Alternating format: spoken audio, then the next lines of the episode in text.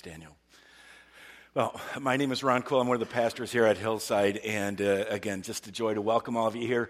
Thank you um, to each and every one of you for getting up early and joining us at this service. And on behalf of those who are not going to be sitting out in the foyer, at the next two services, they say thank you as well. So thank you very much for being here.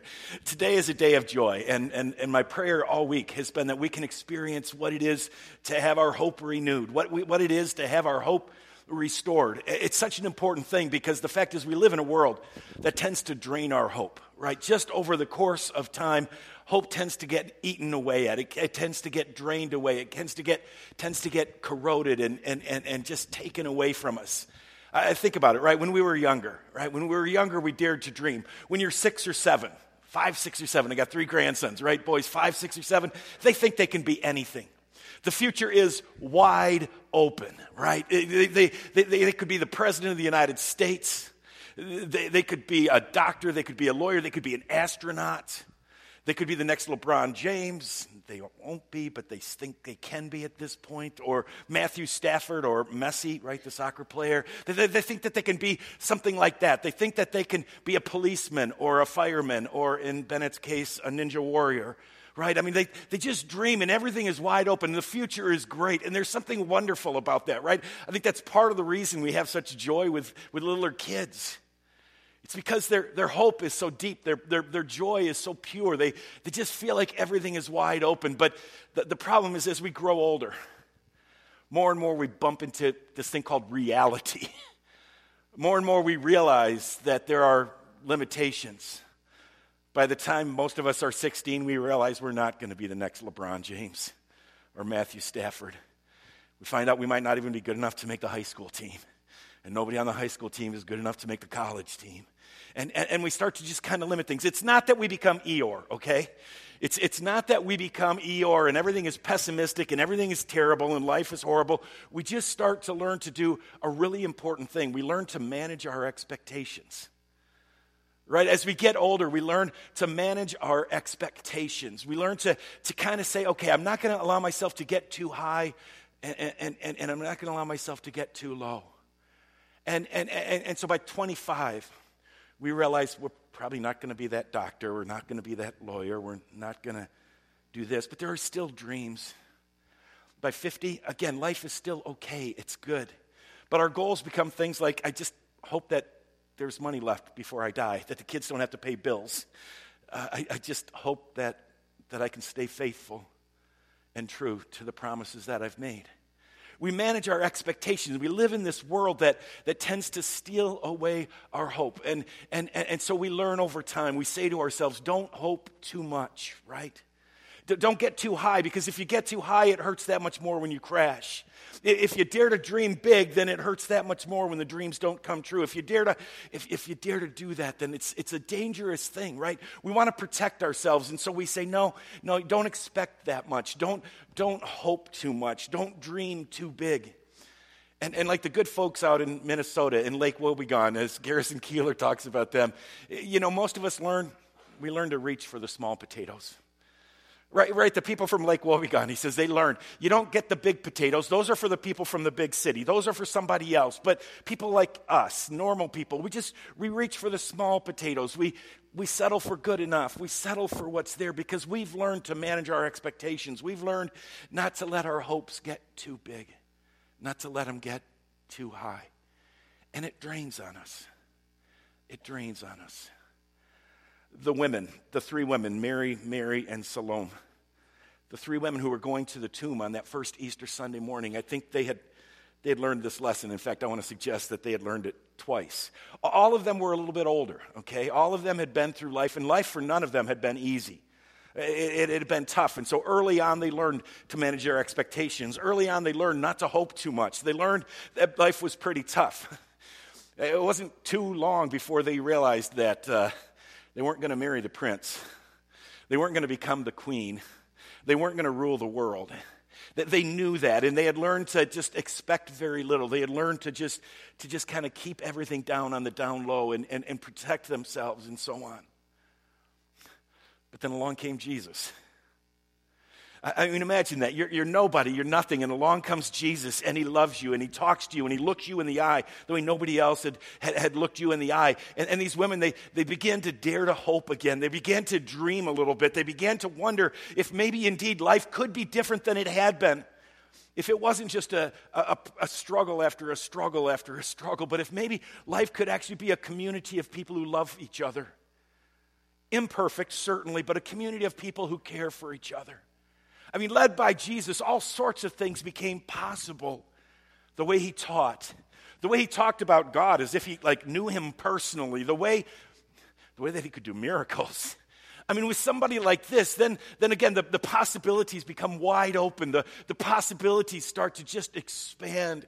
And you can imagine them starting to let themselves hope again starting to let themselves dream again, starting to let themselves think that maybe, just maybe, it's going to be all right.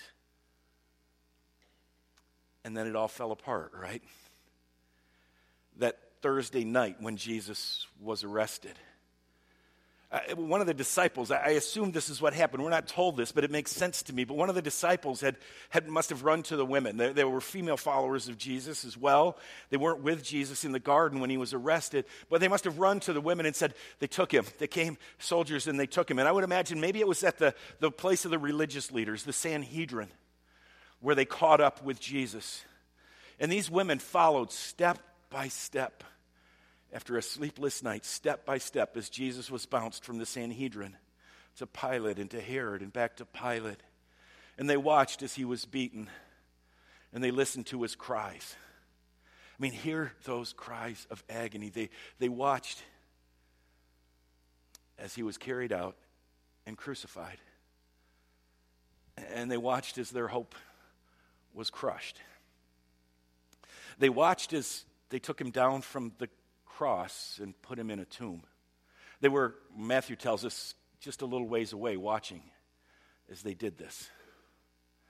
And they watched as their lives died as well. And they, again, you, you've had that feeling. We've all had that feeling of saying, doggone it, we got fooled again. Doggone it, we thought maybe it could be different. We thought maybe maybe just maybe this was the one. Maybe just maybe this world could let something good live. Maybe just maybe things could get better. But no, everything good dies young, right? Everything good just gets taken away. Everything good gets crushed. And in the end, we all lose. And it's all tears and it's all sadness. And again, they didn't necessarily go to everything is worthless and let's just jump off a cliff. But they said, you know, that's the fools we are for forgetting to manage our expectations. That was Friday night that Jesus was put in the tomb. Saturday was their Sabbath, their day of rest. They didn't do anything. Now it's early Sunday morning, okay? And they want to just say goodbye. They want to say goodbye to their hopes. They want to say goodbye to Jesus. And they want to say goodbye to their dreams. their expectations are back in place, right? Their hopes are back under control. Their dreams are back to being small. The best we can do is at least give him one more hug. If you've lost a loved one, you know what that desire is like. To just one more time want to hold that body, to just one more time say, that would be the best we can do. And, and, and so they go on their way, but they know that they wouldn't let their hopes get too high again. They didn't have spices to anoint the body. So they actually, the first thing they had to do on Monday morning, they had to go to the store. They had to go to the market and they had to buy the spices. This is what Mark says happened. Mark 16, verse 1. When the Sabbath was over, Mary Magdalene, Mary the mother of James, and Salome bought spices. They went out, and the first thing they had to do, again, they hadn't anticipated a death. They hadn't anticipated needing this, and then it was Friday night late and Sabbath day, and nothing was open. And so they went out and they bought these spices so that they might go to anoint Jesus' body. Uh, just again, to give you a picture of this, uh, some of you may uh, have seen this, but again, in our day, we put bodies in the ground and cover them with dirt, right? In, in their day, they put them in a cave. The, the, tomb actually had kind of two parts. Let me show you this.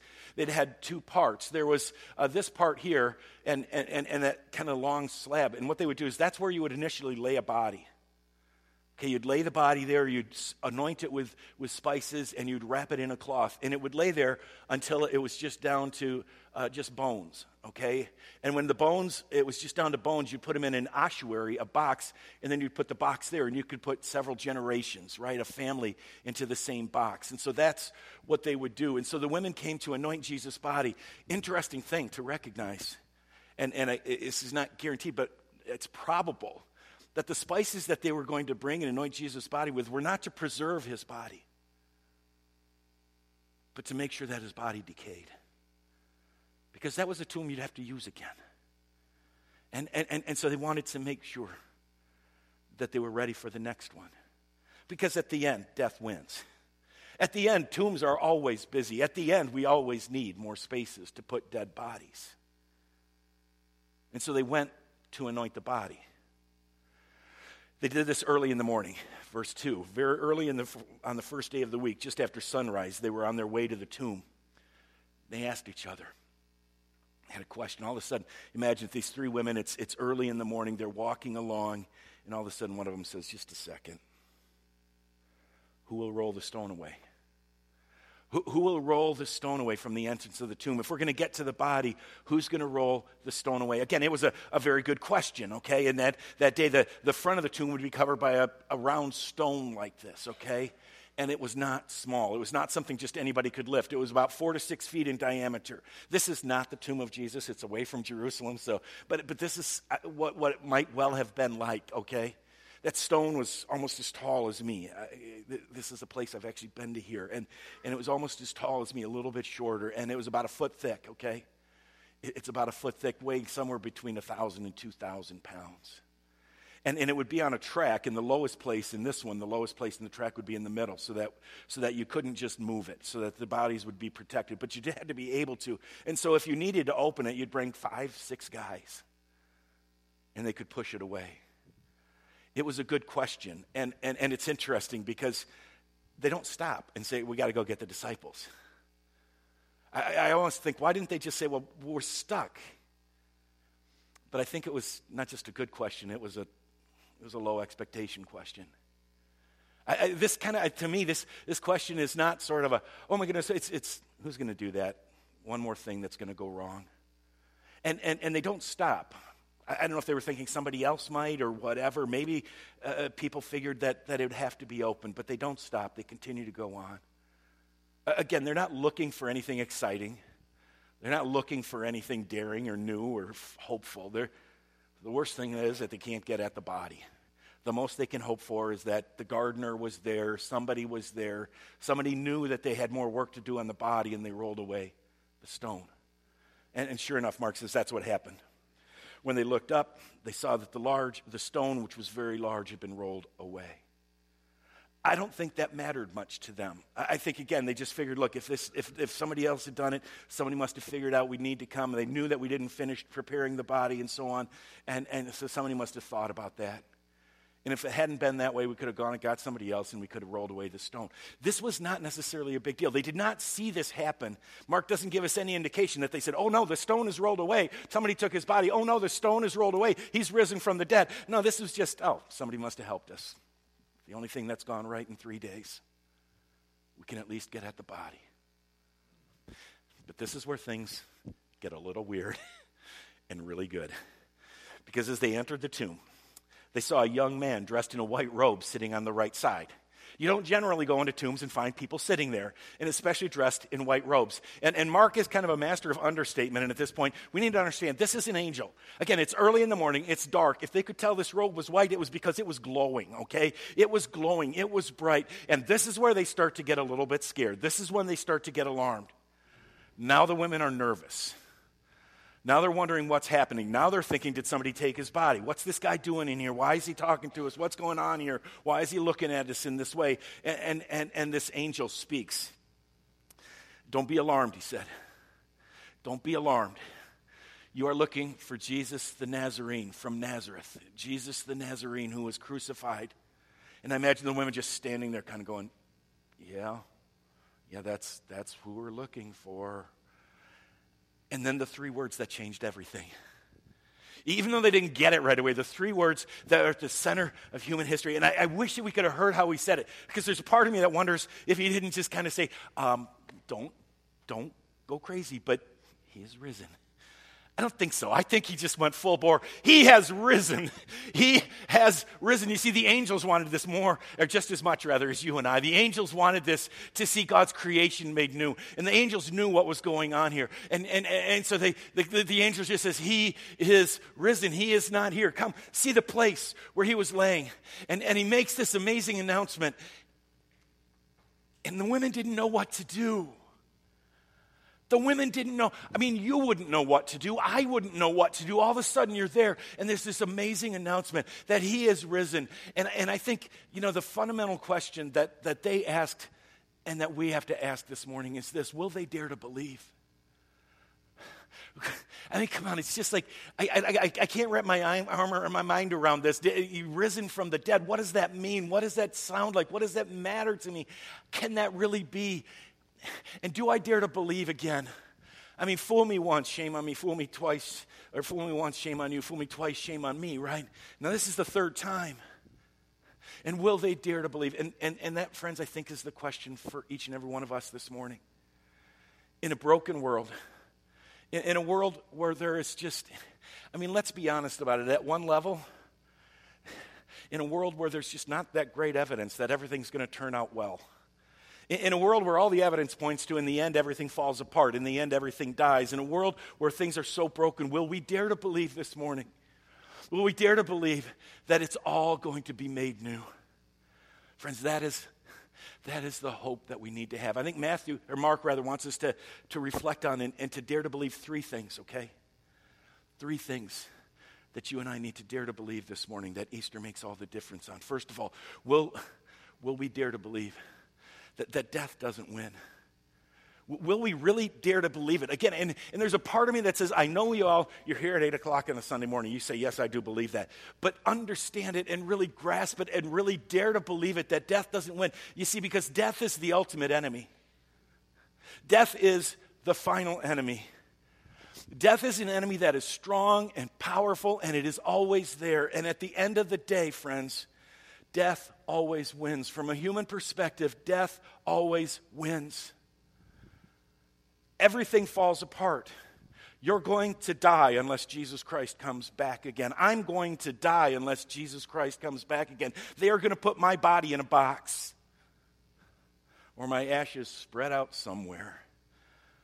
But the fact is, death wins.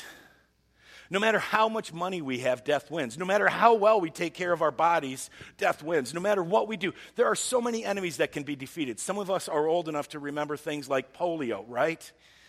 And, and how polio, if it struck you, it was like a death sentence. We don't worry about it today, right? Because we defeated that enemy. And, and I believe that if Jesus doesn't come back before too long, I believe someday cancer will be one of those things that we'll remember and say, wow, do you remember what that was like? Do you remember when that was a death sentence? Do you remember when there, and now we just take this pill, or now we just do this, or whatever? There are a lot of enemies we can overcome, but at the end of the day, death always wins. At the end of the day, that loved one we say goodbye to, even Lazarus, right? The people Jesus raised from the dead. Think of Lazarus. He came back from the dead, but he died again. They put him back in the tomb. The little girl that Jesus raised from the dead, she's not walking around today. You see, death always wins. Uh, my brother in law, who is, uh, I love him dearly, but, but it, it just can't grasp the idea of God. And he says, Come on, at the end of the day, the earth is going to get too close to the sun and it all burns up. That's, that's it. Friends, death wins, he says. Death always wins. But the Easter claim, the Easter claim is that Jesus conquered death. The Easter claim is, is, that death is no longer the stronger. The Easter claim is that those tombs no longer have an iron lock, that, that there's no longer no way out, only one way in and no way out. No, Jesus Christ broke the power of death. And what we dare to believe if we believe in Jesus Christ, what I invite you to dare to believe to now, is that every one of those loved ones those grandparents, those parents, those friends, those spouses, those children, those grandchildren, every one of those loved ones that we have placed in the ground or that we have scattered their ashes, every one of them is going to pop out of that grave. And death will not hold them. But Jesus Christ has broken the power of death. He has risen. He is not here. Come and see the place where He is alive, and we can dare to stand. We can dare to stand at those gravesides and say, You don't win. None of the Oskims are here at this service. I will never forget standing there and watching Tara, 21 year old member of this congregation who was killed recently.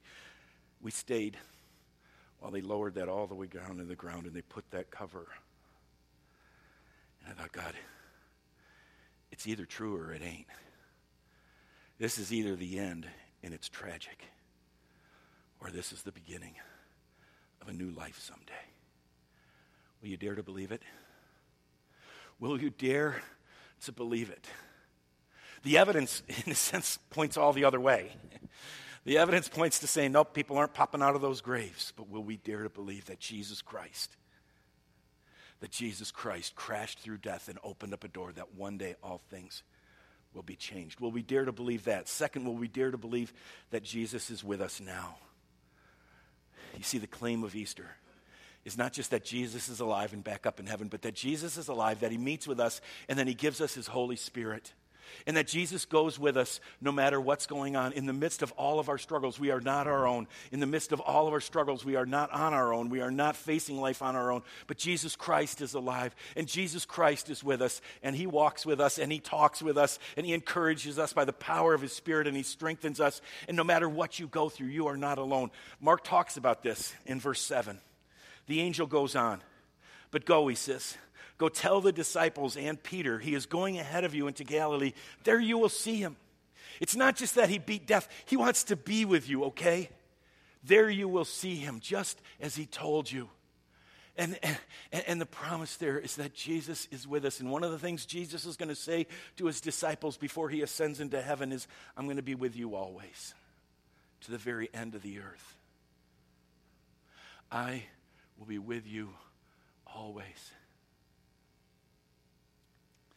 God never lets us go.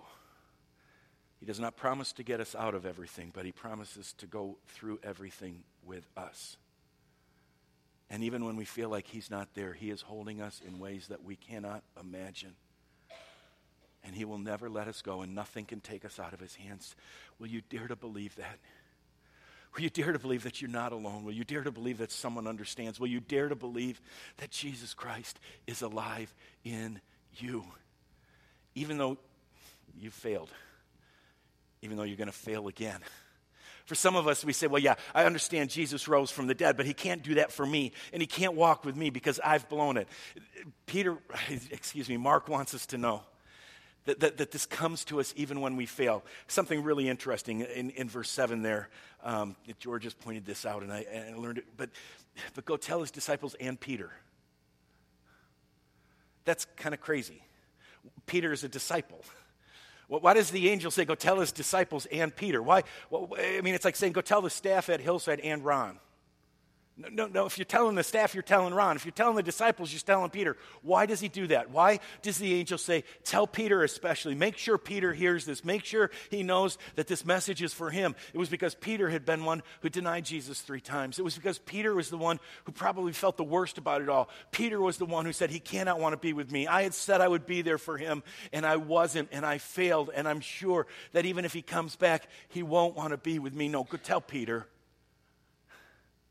Tell Ron.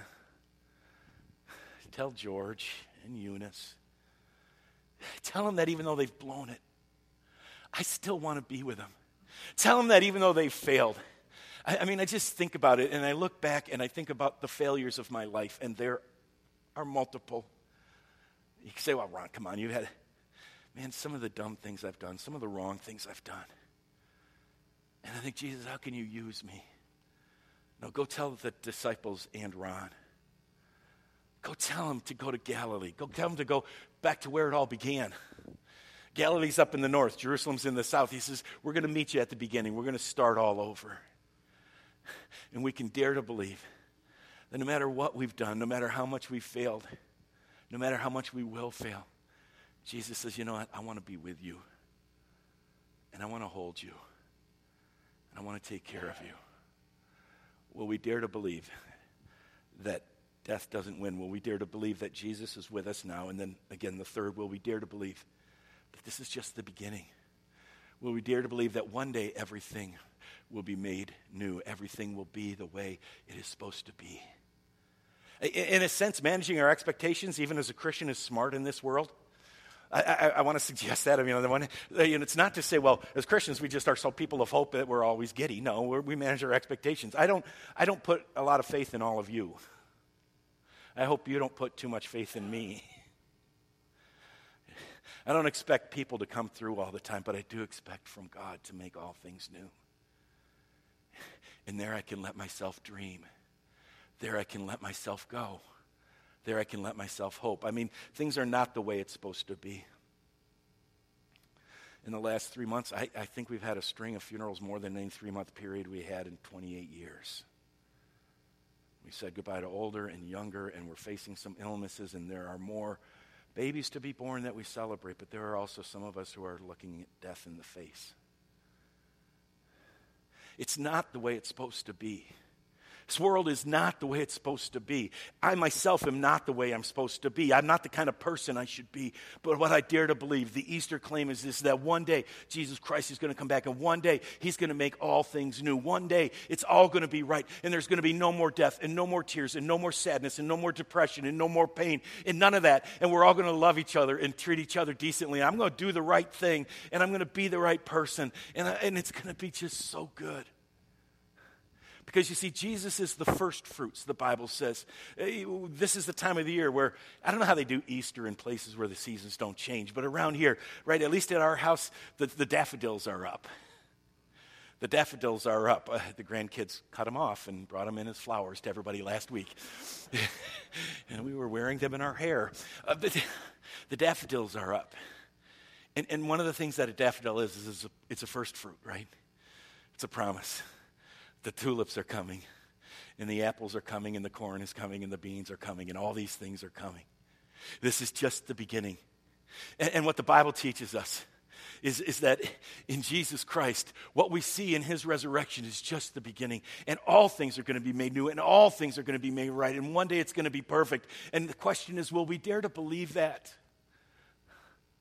Not that today is going to be perfect, but that one day all things are going to be perfect, but that Jesus Christ is with me today and that death has been defeated. The fact is, it's not easy to dare to believe that. Mark closes off this story in, in verse 8, and I was thinking if, if this was Ron 16, verse 8, what I'd want to do in order to make the sermon end well is I'd say, and the women jumped for joy, and everything, everybody lived happily ever after and they never doubted again, and their lives were perfect. So put your faith in Jesus. that's not what Mark writes, because that's not what happened. I mean, these women hear the world changing news. He has risen. He has risen indeed. And they don't know what to do with it. Look at what Mark says. Trembling and bewildered, the women went out and fled from the tomb. They said nothing to anyone because they were afraid.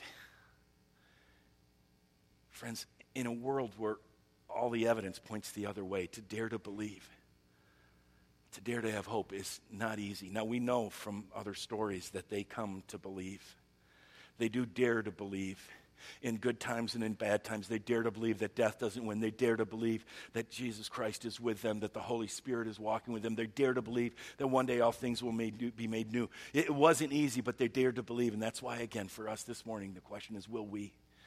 Can you this morning, can you just this morning once again say, okay, God, I'm going to just open up my heart and, and, and, and give me that hope. I will dare to believe that all things are going to be new. I will dare to believe that you're with me today in the midst of it, and I will dare to believe that death is defeated. I will dare to believe. And this doesn't mean, like I say, that we live kind of on this emotional high all the time. Our expectations of this world are still realistic.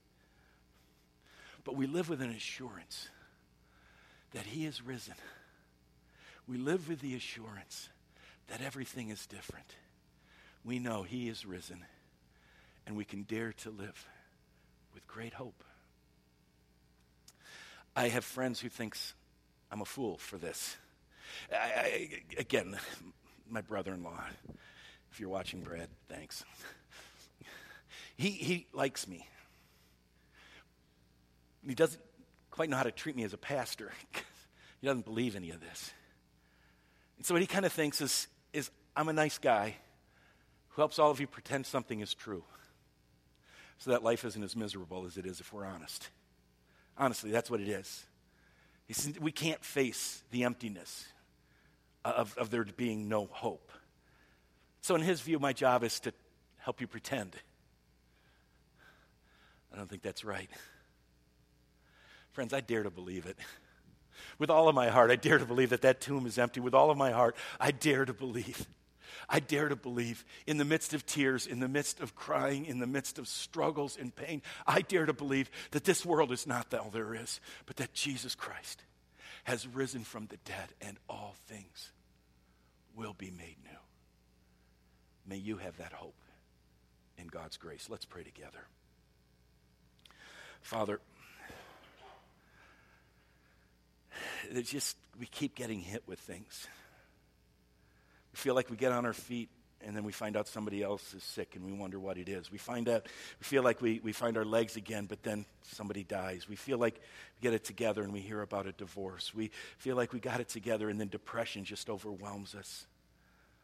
Father, remind us right now that even though we live in a broken world, you never let us go. You are holding on to us, and, and someday all things will be made new. Give us hope.